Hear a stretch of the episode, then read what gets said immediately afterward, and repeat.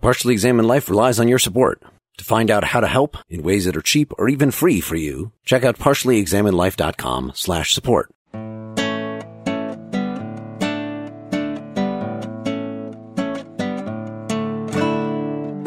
You're listening to The Partially Examined Life, a podcast by some guys who at one point set on doing philosophy for a living, but then thought more and more and more, and now we've hit episode 200 on what is enlightenment we read two essays from 1784 What is Enlightenment by Immanuel Kant and On Enlightening the Mind by Moses Mendelssohn. And we read the response to Kant What is Enlightenment by Michel Foucault from 1984.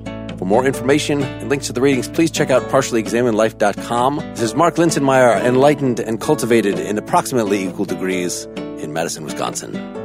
This is Seth Paskin differentiating himself in modernity from the Ancien Regime in Austin, Texas. This is Wes Alwan in Cambridge, Massachusetts. This is Dylan Casey in Madison, Wisconsin. Yay! What you say? What you say? Anybody waiting for us to start episode 200 to quit? Sorry? what? No. Nobody was like, I'm going to wait until we introduce episode 200, then I'm going to quit the podcast forever. Oh. No. Well, that's good. We got that out of the way. now we know it was on Mark's mind. Things happen when you hit, you know, I thought we'd have to reprogram the website because it wasn't equipped for digits starting with number two. it's the year 2000 bug. I bought a whole bunch of bottles of water to make sure that I would be okay. so it's what, episode 200 and nine and a half years? Yes. So we had talked about actually getting together for this, but couldn't really get it together to get together to schedule a public outing.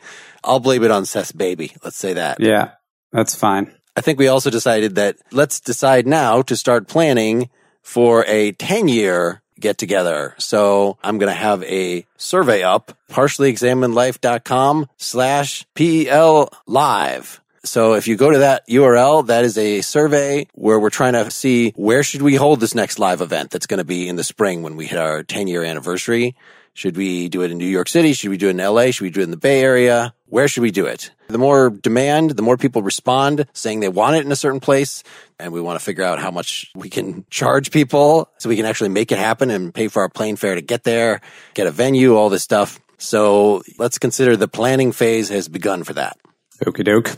But enlightenment. So yes, we're looking for what, what is a good episode 200 topic?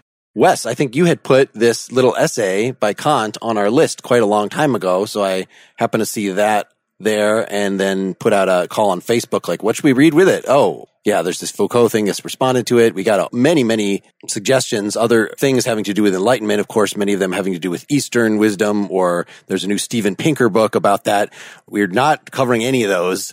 this is focused very tightly around Kant's reflections at the end of what we call the age of the enlightenment on what enlightenment actually is, even though it came out within a couple months in the same publication as this one by Moses Mendelssohn, they did not read each other's essays before these things came out. Mendelssohn's came out in September. It had not actually been published when Kant finished writing his. His came out in December.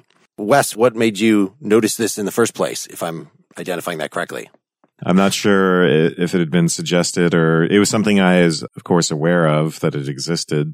I think when we came around to the discussion of having this episode, there had been some buzz in the press about the Enlightenment and some left leaning authors writing anti Enlightenment screeds, including the Enlightenment was responsible for racism screeds, at least in the strident political domains of Twitter and other publications that I hang out in. I thought this is on people's minds, and so it might be a good, timely episode. Just even thinking about enlightenment as an idea, even apart from an era, it makes sense that it would come up in the public sphere along with the notions of when you're talking about fake news and what is truth and even political institutions, freedom of the press and how our political institutions are built and what authority is. I mean, all that stuff is tied up in both the era of the Enlightenment and in what we're reading. As we'll see, the question of what the Enlightenment is, is tied to an ongoing conversation in Berlin among intellectuals at that time not just Kant and Mendelssohn, but a bunch of other people about whether the Enlightenment is actually entirely good, whether it might lead to the corruption of public morals and societal stability, whether freedom from censorship and complete freedom of the press is desirable. All of those things are tied up in this. And so that makes it even more timely because those are the sorts of discussions that are going on today. I also like it as an episode 200 because there's something about philosophy in general and what we're doing as being about if you don't want to be as grand as saying enlightening oneself, you can say this. There's something about the question of self improvement and being different than what you were before. And the question of what it means to become enlightened is tied up with the activity of doing philosophy. Yeah. And the other questions that come up during this debate in 19th century Germany is why aren't the public more enlightened by now after 40 years of Frederick? And what institutions are required to help with that?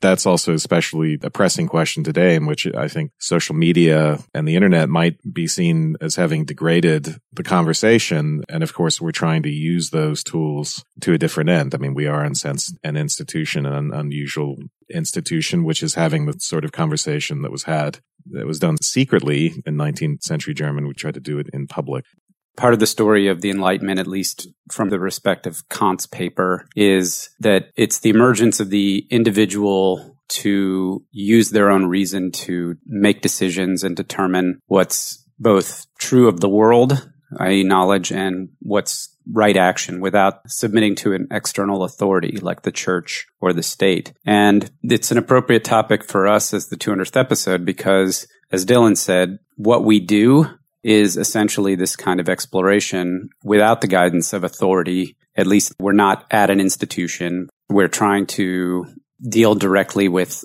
the texts and the ideas in front of us and not necessarily somebody's opinion or interpretation. And we don't represent ourselves as authorities. And so we have this community of people that have joined us on this journey for nine years now that are interested in enlightening themselves in that sense of the word.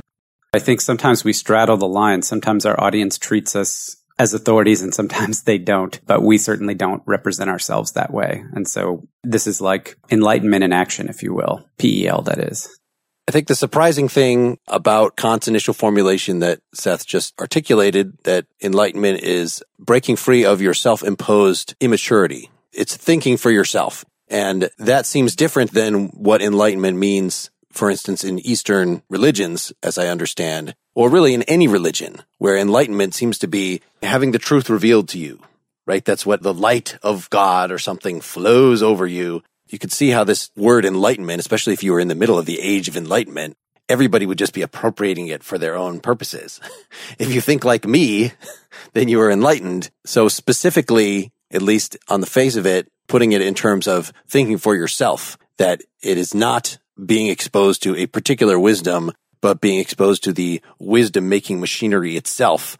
That seems a good way to articulate it.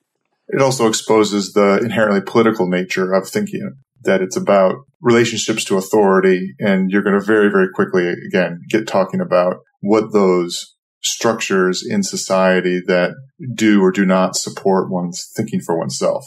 It ends up having to be a cornerstone of the way you generate government. That's interesting, Dylan. Did I just hear you say it points at the inherently political nature of knowledge?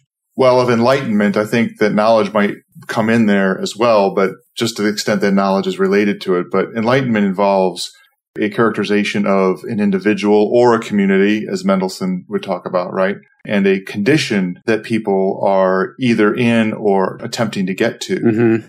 And in that way, it, I think, is inherently more political than just a term like knowledge. Yeah. I think in the spirit of Foucault, I might talk about like an inherent power structure because I can think of examples that wouldn't be overtly political, but where the point you're making would be relevant. Yeah. I'm not saying that it's solely political. I'm saying that it is overtly political. Yep.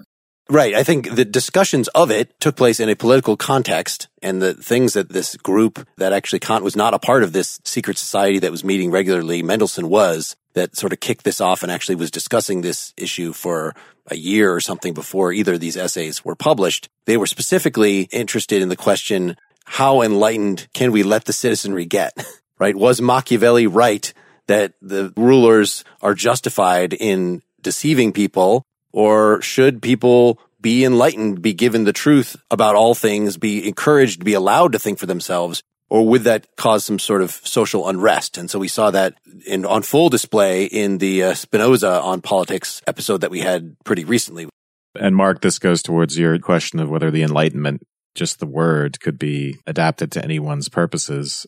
This is occurring at the end of the age of enlightenment where, you know, I think the term is already associated with all the scientific advances, you know, basically it's the 1600s and the 1700s and corresponds to what we call the early modern period in philosophy where scientific advances have really already disrupted the social fabric. And here we are towards the very end of that period and 40 years into the reign of Frederick the Great, who had done a lot to open up tolerance of religion and freedom of the press and reform institutions to make them more rational, the judiciary, and they're working on educational reform. So all this policy stuff is already going on.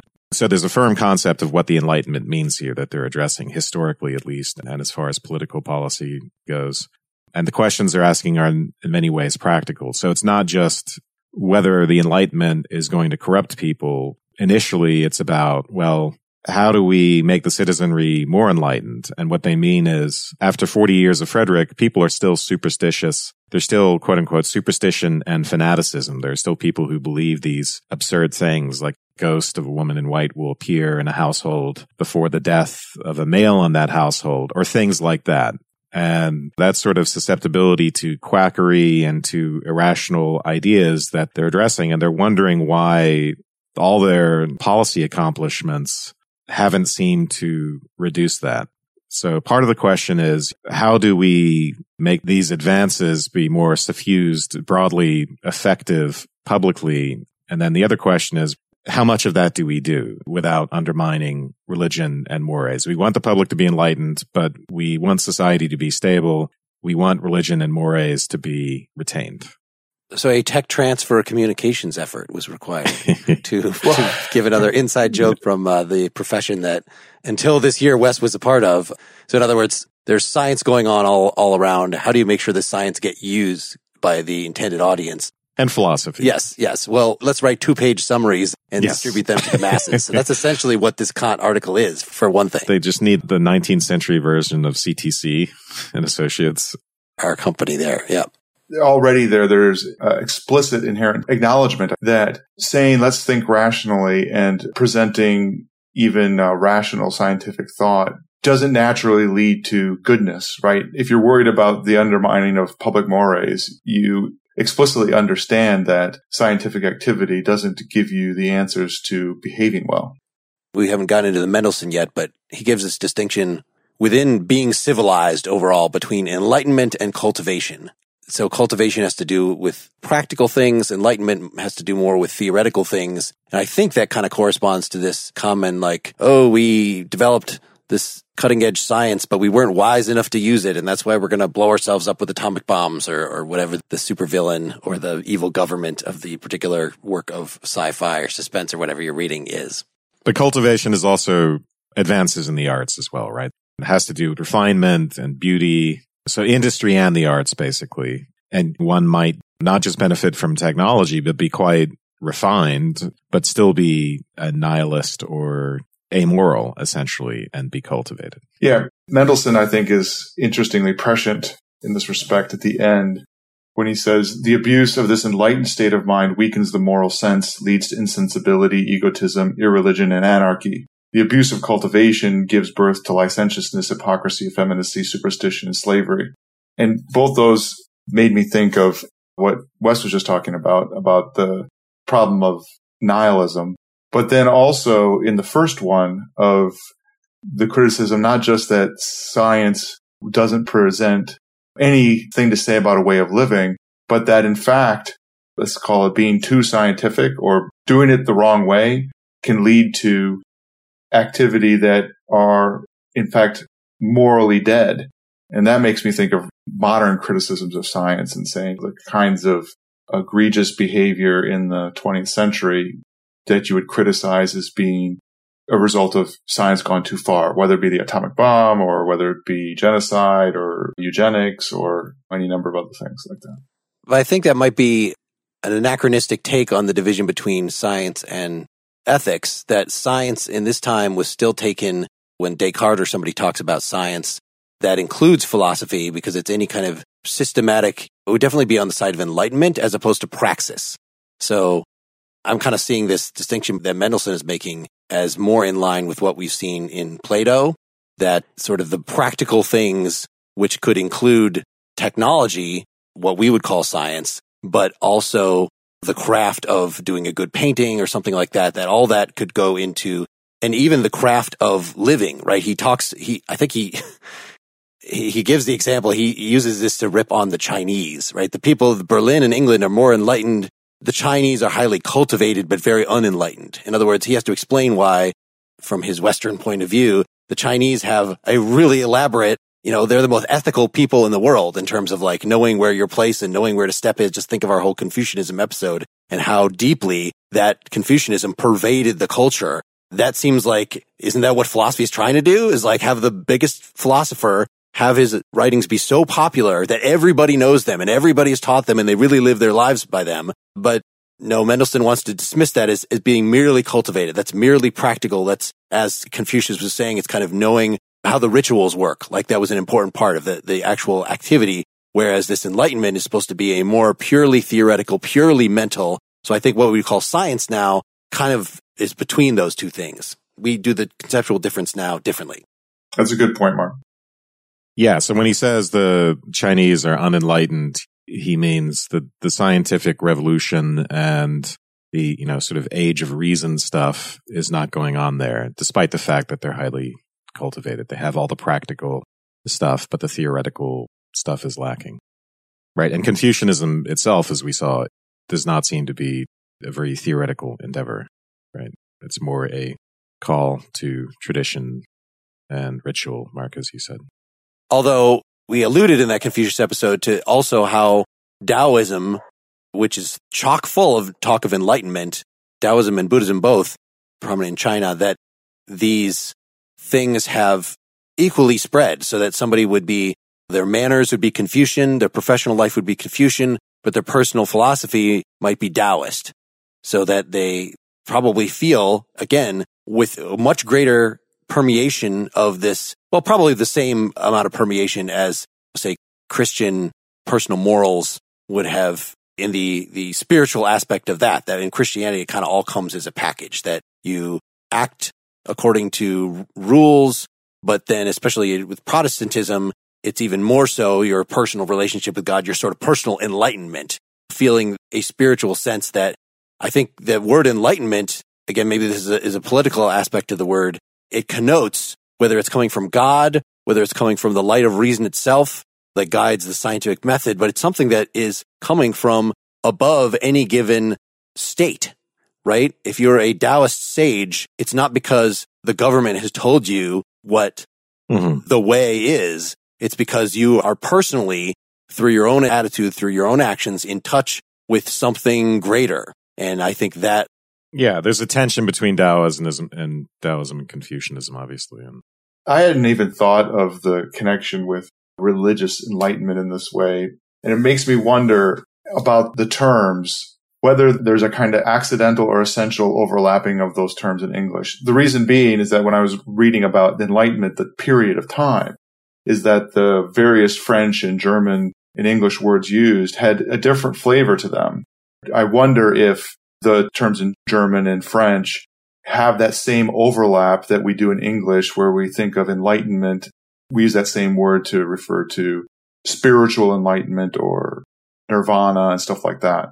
And I wonder if that's also true in Chinese or in those Confucian traditions or in Buddhist traditions, if those words have that same overlap of having to do with uncovering darkness and stuff like that, or something different. In this case, in this conversation, the word is, it's not anti-religious, right? Because it's part of Kant and the project of Kant and a lot of these other thinkers is to show that science and reason are compatible with Christianity and faith but it is certainly in tension with religion. and it's linked to Protestant reforms. And it's also in tension with tradition and again, public superstitions that are linked to religion. Mark, you're talking about religious enlightenment, but the enlightenment we're talking about and that Kant's talking about and Mendelssohn is talking about, there, there's an immediate tension with religion. It's the scientific form.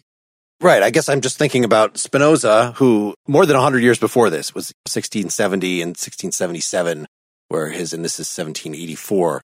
But in his view, it was one and the same thing that being enlightened was to have an enlightened take on religion that put it in line with reason. It was also, he stressed, to eschew superstition in the same way and that it's getting caught in the superstitions that bring about the conflicts that religion had brought. Like the anti-religious sentiment in the air was largely because of its political implications and the fact that it caused wars, that it had caused repression, when you had a state religion. So this was one of the great things that Frederick was kind of following in what Spinoza's recommendations seemed to be, as far as I understand, in allowing promoting religious toleration. And these folks writing just want to make sure that religious toleration shouldn't just mean, and this is, this is a similar issue now. Religious toleration really can function just as having the right to say whatever ridiculous thing you want. Like that is not what according to Kant and Mendelssohn, that we were fighting for and wanting religious toleration. We didn't want to allow free reign for superstition. Spinoza, though, distinguished superstition from specific ritual practices, which he thought were sort of inevitable delivery mechanisms for religion, right? And Mendelssohn says the same thing. He, you know, Mendelssohn says it may be the case that certain prejudices and certain superstitions are actually necessary even though they're false because they are delivery mechanisms for higher truths. And I think Spinoza is also onto the same tension between, right? Ultimately, religion for him is about obedience. It's about obedience to God, and God turns out to be a manifestation of the principle, love thy neighbor. But it's not that people have specific rituals or believe in transubstantiation, for instance. That's the problem. It's that when they believe it, to the point where they must stamp out other beliefs and treat those people with other beliefs as being enemies. And has anyone else read any Mendelssohn besides this? Nope. Yeah, that that made it difficult. I mean, it's always. Well, what about Seth? Seth, Seth, have you read any Mendelssohn besides this? I believe I have, but I can't recall what it okay, was. so it's just as good as not having read it. So. Yeah, exactly. well, that was my my wonderment. You know, when I'm talking about Confucianism, and the relation in there between enlightened attitude, what they would consider an enlightened practice, like that actually seems to line up pretty well with what I understand Jewish ritual to amount to, and even a lot of Christian ritual as well, that there wasn't the sharp Protestant distinction between my personal relationship with God and, well, all the rest of it. This is in rejection of Catholicism and its long history of specific acts of devotion and going to confession and now do 20 Hail Marys and, and sale of indulgences and all this stuff that as a rejection of that, that's what introduced maybe the strong emphasis on the mystical aspect as opposed to going through the motions that at least there was a, even if in the lives of individual Protestants, those things still amounted to about the same thing. And this might be, in fact, why Kant would say those people maybe are still unenlightened because they're going through the motions, they're doing the practices, but that is not sufficient for having the attitude of enlightenment. In other words, thinking for yourself. In fact, doing that because it's the custom in your society is exactly the opposite of thinking for yourself. But it seems like, am I right in that in, in the kind of Judaism that Mendelssohn would be pulling from, that distinction was not so sharp? I don't know. I'm sorry. yeah. Yeah. I kind of, I didn't quite get the. I don't know that we can say but certainly, yeah, Kant is thinking about when he talks about thinking for yourself, right? He's opposing that to the taking of direction from others, basically. So when you act by custom, when you act according to tradition, when you simply are a receptacle for whatever your clergyman is saying and putting into you, all that sort of passive stuff to which we are all, by the way, susceptible in 99% of our lives, right? We do things unconsciously. We do things because they are habitual. Maybe the word habitual is a good opposition for that. Thinking yourself is rather, is quite, according to his essay, a sort of rare accomplishment when you rise above that and are willing to act on that, which you have to be quite courageous to do because people are going to think you're weird. And I think that's why he uses this phrase immaturity. At least that's what it is in translation. I don't know what the German word was, but of self-imposed immaturity or self-incurred immaturity. Meaning you have, you still have a kind of parent, a psychological parent mm-hmm. that you're following. Yeah. Exactly. Yes. But it also, you have a psychological parent, but you also inherently have the capacity to grow beyond that. Mm-hmm. Good point. The German is Unmündigkeit, which in the selection that I will link people to is the self-incurred minority. One of the other ones I found commonly online was nonage. like neither of those words means as much to us as immaturity. Minority as in being a minor. Yes. Not as in being a minority in our in our sense, but well, interestingly, this at the end also comes with a in your enlightened state or or in being in that enlightened activity of your being, you would also understand how to obey in line with Spinoza, but in this case, obey the tenets of your society and the rules of that life. He wants to preserve A, the ability to criticize authority openly and publicly. But the consequence of that is, is that you in this enlightened state would understand that you ought to obey even if they don't agree with you. Maintain the peace. So you can criticize the authorities in the church regarding interpretations or anything else and be as open as possible in that. But in the end, you would obey what they say. Same thing with government, with your monarch. Not in your capacity as someone attending church, but if you are a clergyman, for instance, and you have certain. Yes. You might disagree theoretically with certain religious stuff and you could publish about that as a scholar. That's what he calls the public use of reason. But in your, what he calls private, and this sounds kind of counterintuitive to us, but in your private use, which is insofar as you're acting in your civil post or your office or your status as a clergyman, you have to do what the church says, unless it's so against your conscience. In that case, you have to resign your position. But, and you have to do that by sort of finding the practical and useful upshots of the stuff that even though you think it's wrong, you have to sort of massage it so that you, you get whatever's good out of it and give that to your flock, let's say. But the same exact thing would be true in parallel with being a citizen. Well, you have to obey the law. Yeah. And this is where Kant's solution precisely matches Spinoza's, right? Is that we have absolute freedom of conscience and absolute freedom to say what we want and believe what we want and publish what we want. But when push comes to shove, we obey. We obey the requirements of our civil post and we obey the laws of our nation. It makes me th- think of civil disobedience and the way in which it, it has a similar ethos, but pushes the line a little bit differently, where you would purposefully contravene the law, but obey the punishment meted out by the law, right? So you do some kind of demonstration where you sit on the bus in the place that you're not allowed to, but when they come and haul you away, you let them haul you away.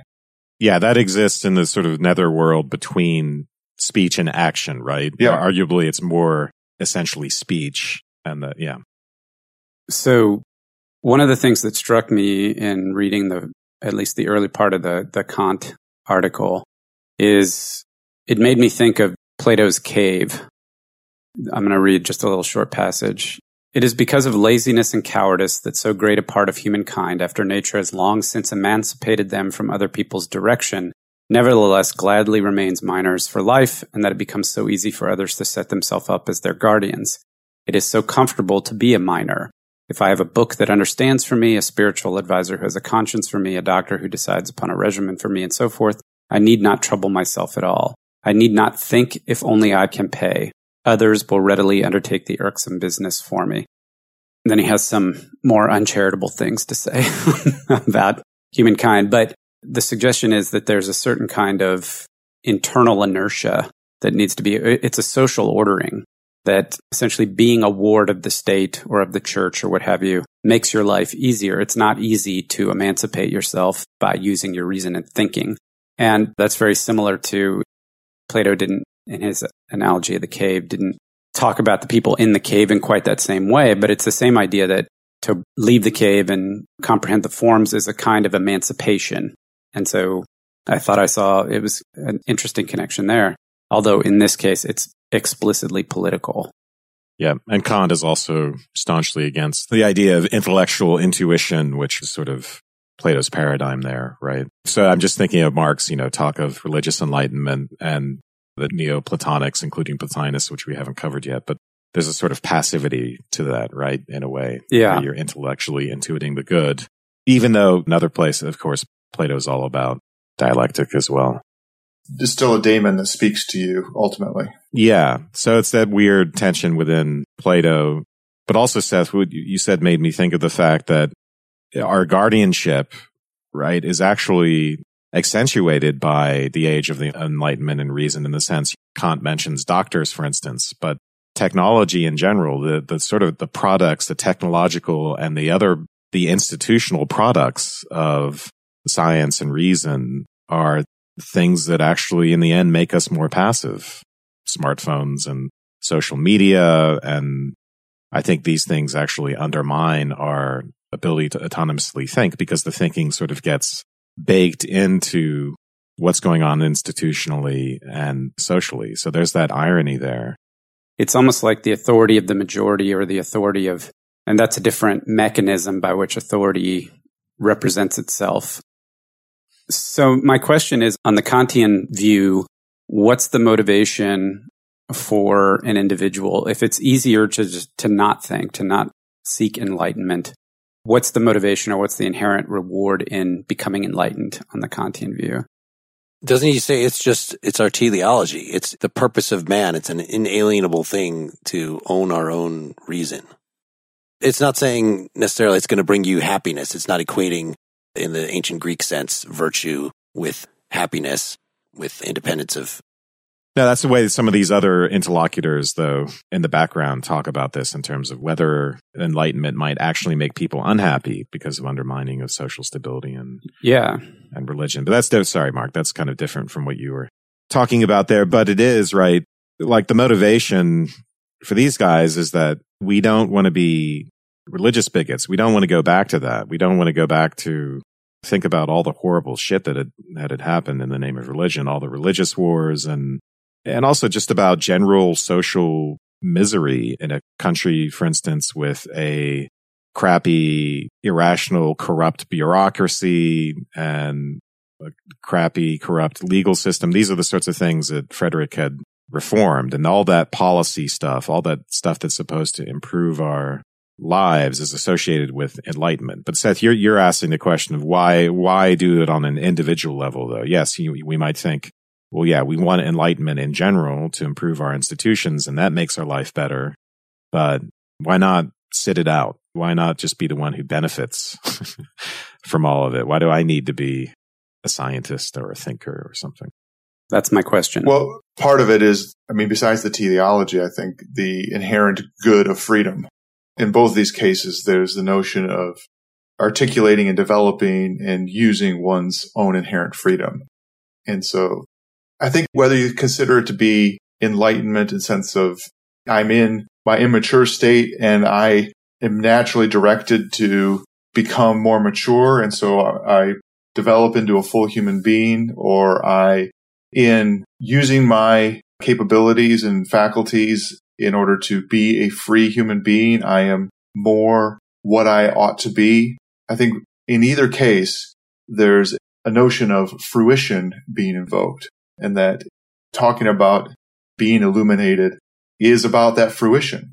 Yeah. And also we can't be ethical beings without freedom and autonomy, right? Morality is intimately tied to freedom and freedom is intimately tied to rationality on the view of, of these thinkers.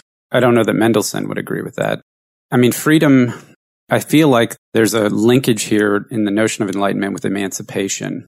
So freedom is a condition for enlightenment. If you're not free to argue if you're not free to use your reason publicly, right? To do research and to dispute publicly with other, other people, then you're essentially a minor. And when you're given the freedom to do that, essentially you're, you go through puberty or hit the age of majority, then to not essentially take advantage of that freedom is to willfully keep yourself unfree So I think there's definitely a teleological aspect, but it's related to this notion of taking advantage of freedom of conscience that's made available to you. And if you don't do that, you're essentially, you're unemancipated. You're voluntarily keeping yourself subjected. And I guess there's some notion that that's not something you would want to do. The motivation not to do that, to stay subjected, though, I think is, I mean, I, I think it is ultimately ethical. And it might even ultimately be related to happiness, although, you know, Kant, of course, is not a virtue ethicist and he thinks we can be entirely ethical and still be unhappy, but he still thinks it's a worthy choice, right, for us to be, to try to be autonomous and therefore be able to capable of making those ethical decisions. So. Yeah. So it's always nice when we return to, when we do these short essays, if we're doing it with thinkers that are already familiar to us, because we can kind of both with Kant and Foucault here, in a way we can't with Mendelssohn, right into it what we already know about the figure. So we know that Kant, as criticized by Nietzsche, ends up, yes, you want to think for yourself, but what is the result of that? You don't end up being a free thinker in quotes, right? Free thinkers might be atheists. They might go any which way. That is what I see as the essence of philosophy. In fact, is you don't know in advance what destination enlightenment will bring to you. But that's not Kant's view. Kant's view is when you actually have this freedom, when you have autonomy of mind, then kind of like for Plato, you end up falling in line with reason, capital R, which it enlightens you. It shows you the personhood of every individual, the categorical imperative, the proper relations, just everything that comes through Kant's critiques. And so the proper attitude towards religion, which I think has a lot in common with Spinoza's in that it is rational to be religious, to in some sense say, affirm God, affirm the goodness of God, but that, and as you said, Wes, in the details, if you actually practice a religion, yes, there's going to be more specific things that you have to do than that, but it does not so tightly dictate a particular creed, for instance, such that then you could then be a dogmatist about it. You would get the bad part of religion and cudgel people with it. Yeah, what he calls true religion, what Spinoza calls true religion, is just this general framework, and it has a few essential elements, like, for instance, love thy neighbor, and then the rest is just optional window dressing. And you see that parallel to Kant in there as, as well, then, Wes? That really the upshot of Kant is kind of the same thing.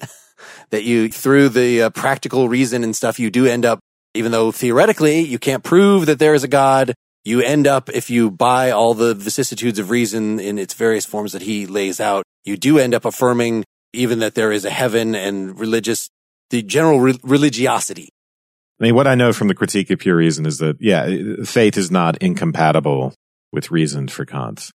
I don't know the extent to which he thinks that reason, I mean, he, right. So he debunks, for instance, proofs of the existence of God. I don't, I don't know how much he thinks that reason leads us in the direction of God. And for Spinoza, it's the same thing, right? We don't get God through reason. We get God through obedience. And those, those two things he directly contrasts. And there's no argument in Spinoza for that. It's just something that we accept or we don't accept.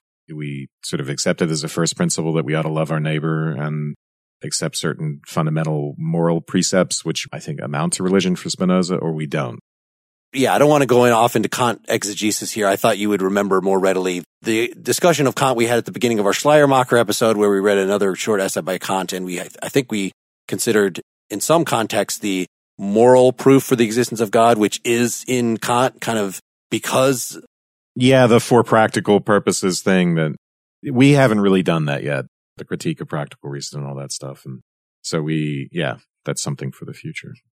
But yeah, I mean, this, but just to bring it back to this essay, Kant emphasizes also in this essay, this distinction between obedience and conscience and that the two are compatible. We obey qua citizen and qua, you know, having some office like being a clergyman, but we have absolute freedom of conscience. And he even says at the end of this, and the, the more restricted our civil society, right? The greater the ability, the more expansive our ability to think freely in the sense of if you have a large army, for instance, this is what he says towards the end, you can keep public order. And so, you know, if you have a good set of strong laws and strong enforcement, strong executive branch, then you don't have to worry about public unrest resulting from freedom of conscience and freedom of speech. You can just, you can enforce public order, make people obey on the one hand when it comes to the realm of action, but in the realm of thought, they have complete freedom. Sorry, Mark, was that, were you on to that? Well, I mean, again, that, that it, it points at what annoys me about Kant and what annoys a lot of people about Kant is as brilliant as he is, as much as he's inviting us here explicitly into free thinking, I feel like the destination is already preordained.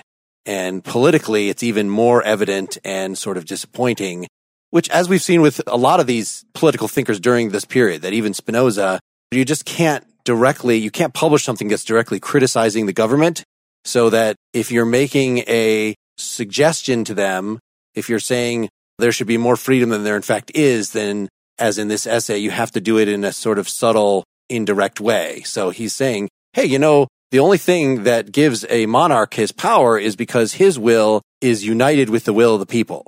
And so that's a way of complimenting Frederick the Great.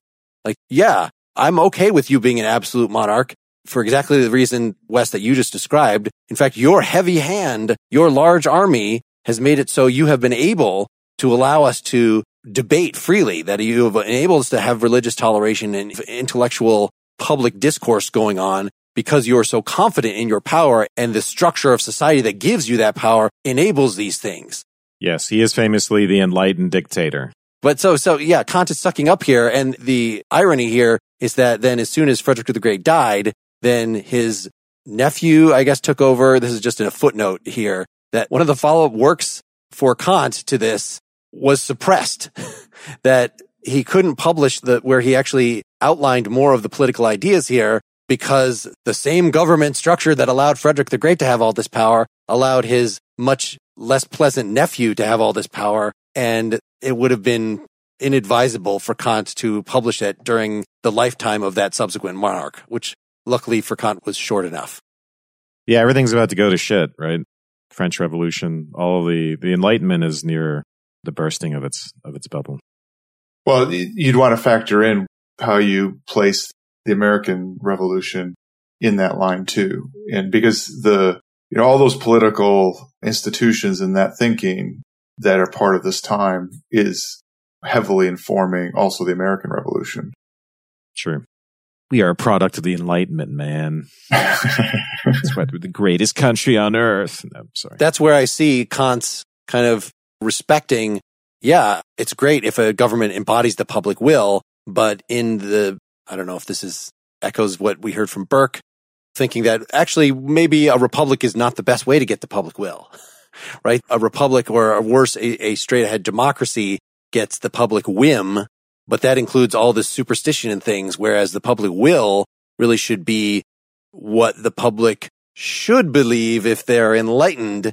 And so a monarch who is himself enlightened, a philosopher king like Frederick can kind of see where that enlightenment should be as opposed to where the public will should be and embody it in a deep sense in a way that a simple elected representative of the government probably wouldn't. Right. It's not implausible that we'd be better off under an enlightened dictator if they're truly enlightened. We just don't expect any given one person to be truly enlightened or completely free from corruption. But, you know, it's not implausible that we might be entirely better off if we had someone who were truly, truly enlightened and lived under their dictatorship. I think that's a open question. Until they die and a bastard takes and over. And that's the other problem. their son, who inevitably is going to be horrible, just like Marcus Aurelius's son Commodus was, you know, just the complete opposite. How you value the particular solution depends on, I think, a little bit about what you're optimizing in terms of your government and, you know, whether you're optimizing the robustness of transitions in government and transitions in rule or not, or whether you're sort of optimizing the, the rule itself. But I guess my main comment was that it's important to remember that Enlightenment thinkers certainly were not all Democrats. There were Democrats among them in the sense of just proponents of democracy as well as monarchists and even authoritarians. Voltaire was not a Democrat. He was a huge Enlightenment figure, but he was definitely a monarchist.